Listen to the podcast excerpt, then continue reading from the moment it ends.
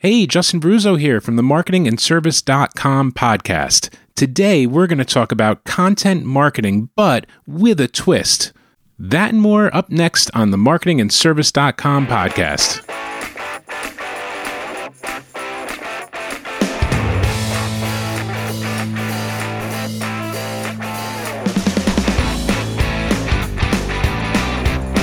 So today I want to talk about content marketing and how it pertains to customer service. But first, I think it's important to understand what content marketing actually is. If you're not already familiar with the term content marketing, the concept of this is that you create content. It could be written content on a blog, it could be a podcast, it could be videos on YouTube, but you create free content that pertains to your product or service, and you give it away for free on one of these platforms. If you create a really good, free, high-quality content, there's a great chance that you can capture new customers who will appreciate the free information that you've provided and in turn decide to do business with you. The reason that this occurs is because creating good, free, high-quality content helps do a few things. One, it could potentially drive traffic to your website.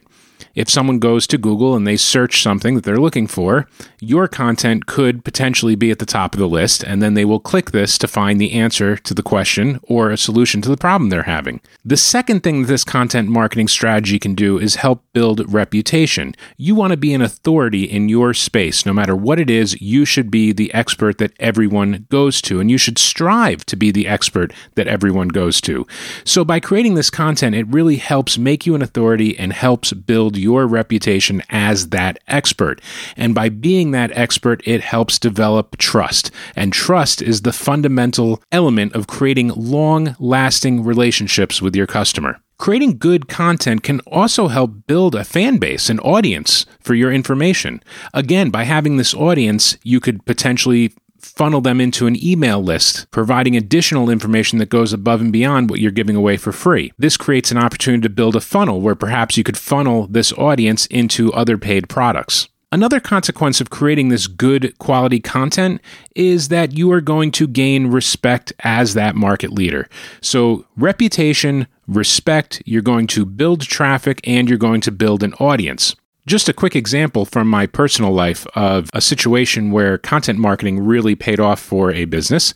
I had an issue with a washing machine that broke, and when I searched the specific model of the washing machine and the specific problem I was having, I found a uh, step-by-step video on YouTube that really walked through exactly what I would need to do, every tool I would need, and every part that I would need to fix the problem that I was having. Conveniently, there were links to all of these parts in the video description. Admittedly, out of sheer laziness, I just clicked those links and I bought everything from this company. I knew nothing about them other than the fact that they certainly seemed like an authority on this particular issue. The video was very clear, made it easy to understand, and in the end, they made good. I quickly received the product, and I followed their instructions and was able to fix my washer for a fraction of what it would have cost to replace it. And this really is a classic example of a good of a good use case of content marketing. But content marketing is not for everybody. One thing that I've learned from some of my consulting clients is that they want to jump into a lot of things that they hear from prevalent marketers, things like content marketing, social media, but they miss some of the very basic fundamentals of building a digital online presence. So I'm going to put this content marketing strategy that I'm about to cover in more of an advanced place.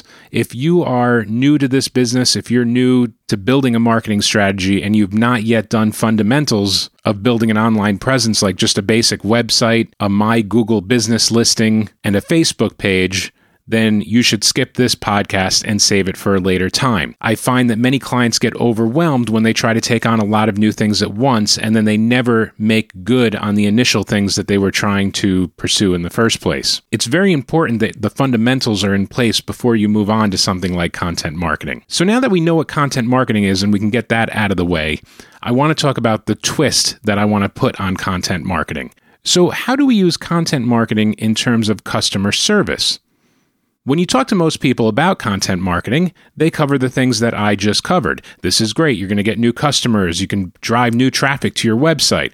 But here's the thing. You know that I'm all about the service element of any business. I feel like it's in service where you can create long-lasting relationships with your customer. The new consumers today want to identify with brands that share their values. They want to build relationships with brands. They don't want to just deal with a company one-off. They want trustworthy relationships with brands they can go back to time and time again.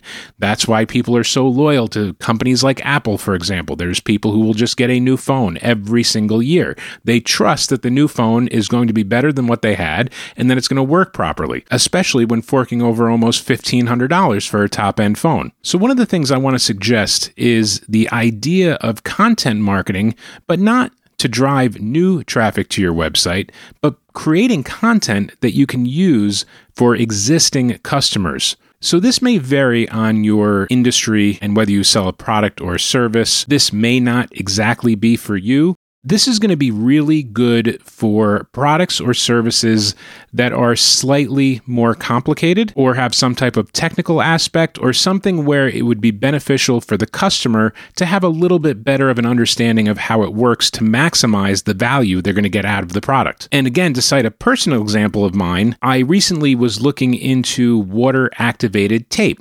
Water-activated tape is what you would see if you ever got a package from Amazon. It's a nylon reinforced tape uh, with an adhesive on the one side, which is actually activated by water. And then you put that tape on the box. It quickly dries and it makes an incredibly strong packaging material.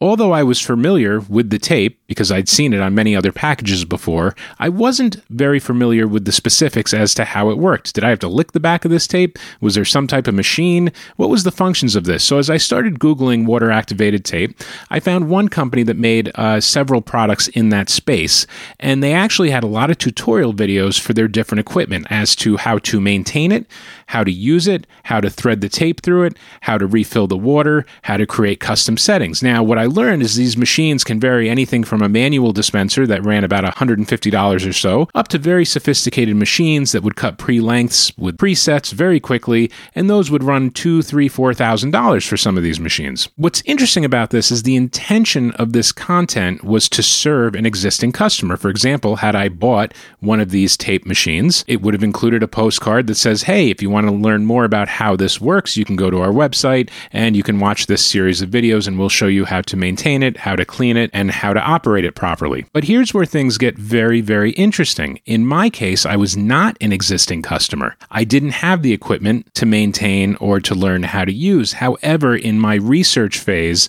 seeing these videos helped lead me down the way to know that I did not need one of the expensive machines, that the manual dispenser would have worked just fine, and it gave me the confidence to buy it knowing that I was going to know how to use it after I got it, and that it would be appropriate for the task I was looking for it to serve. Now, in a traditional sense, this would be considered customer service content. You wouldn't think of this really as content marketing, but the bottom line is it was content marketing, and it did land them a sale of both the tape machine and some accessories and some maintenance supplies. So this is why I say there should be some type of technical aspect. Uh, if you're selling toothbrushes, for example, uh, you probably won't get too far on videos on how to use your toothbrush. Most people already know how to use it, uh, but you could potentially use content marketing to talk about general gum health and teeth health, and maybe some articles on oral hygiene, and perhaps particular dental problems people often have, where if they might search for this, they would come up to your content and find you as a dentist. So you might think, is it worth the time to dive into this content so someone might find it? Here's the thing. First of all, you should have this content for your existing customers because you want them to be confident in the things that they purchase. And you also want to make sure that you eliminate any buyer's remorse. This is an opportunity to continually reiterate that they've made a great decision with a great company and they've gotten a great product that's going to help fill the need that they were looking to fill. It's going to reinforce their decision and reaffirm their decision that they did the right thing by doing business with you. Another beautiful thing about creating this service content is the content ultimately becomes repurposable. And it's a word I want you to remember because repurposable content is really important nowadays. And what this means is that you can take the content that you create, for example, this little how-to video for a product or service, and not only can you use it for your existing customers, you can use it as part of an S E O strategy to get better search results on major search engines. You can use it on your website as a piece of content. You can use it on social media as a piece of content. You can repackage it in some other form of content. And if you don't believe me, just look at uh, look at the book industry, for example. Look at someone like Dave Ramsey, the financial expert. Here's a guy who has seven baby steps that you could write on a napkin, and he has turned this into a one hundred million dollars plus business and has written twelve different books that are all based on just those seven baby steps. This is an incredible example of the power of repurposable content. He takes these seven ideas and repackages them over and over and over again, each time generating a tremendous amount of revenue for his company. Brian Tracy, another popular author, writes about goal setting and achieving goals. And again, he's taken this very simple strategy of how to write goals and how to achieve goals and have repackaged it in How to Grow Your Business, How to Grow Yourself Personally, and a dozen other books that are all based on the same premise of how to set goals. The other beauty of this content is you start to build a library that becomes incredibly valuable to your business. Suddenly, every time a customer has a question, you already have an answer prepared for them.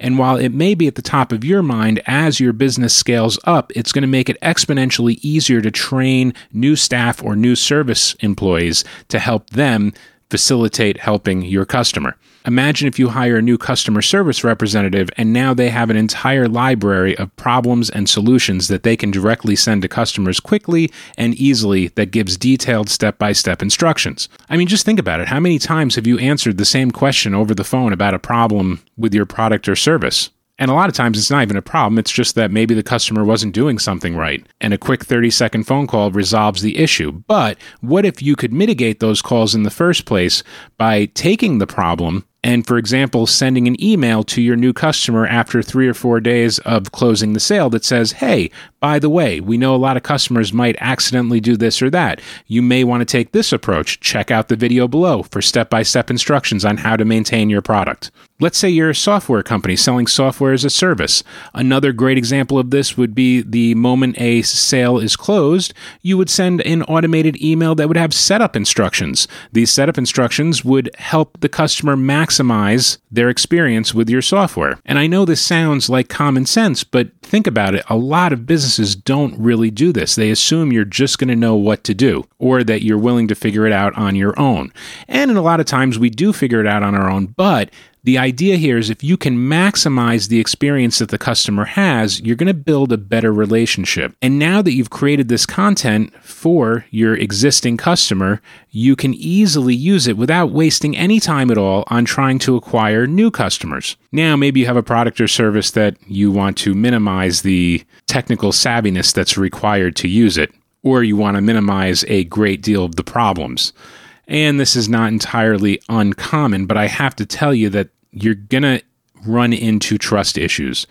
Uh, recently, I had to make a decision on a new piece of software, and I was dealing with a company that was more or less a uh, industry standard, and I was skeptical because there were no forums, there was no place I could really see what the issues were that other people were having.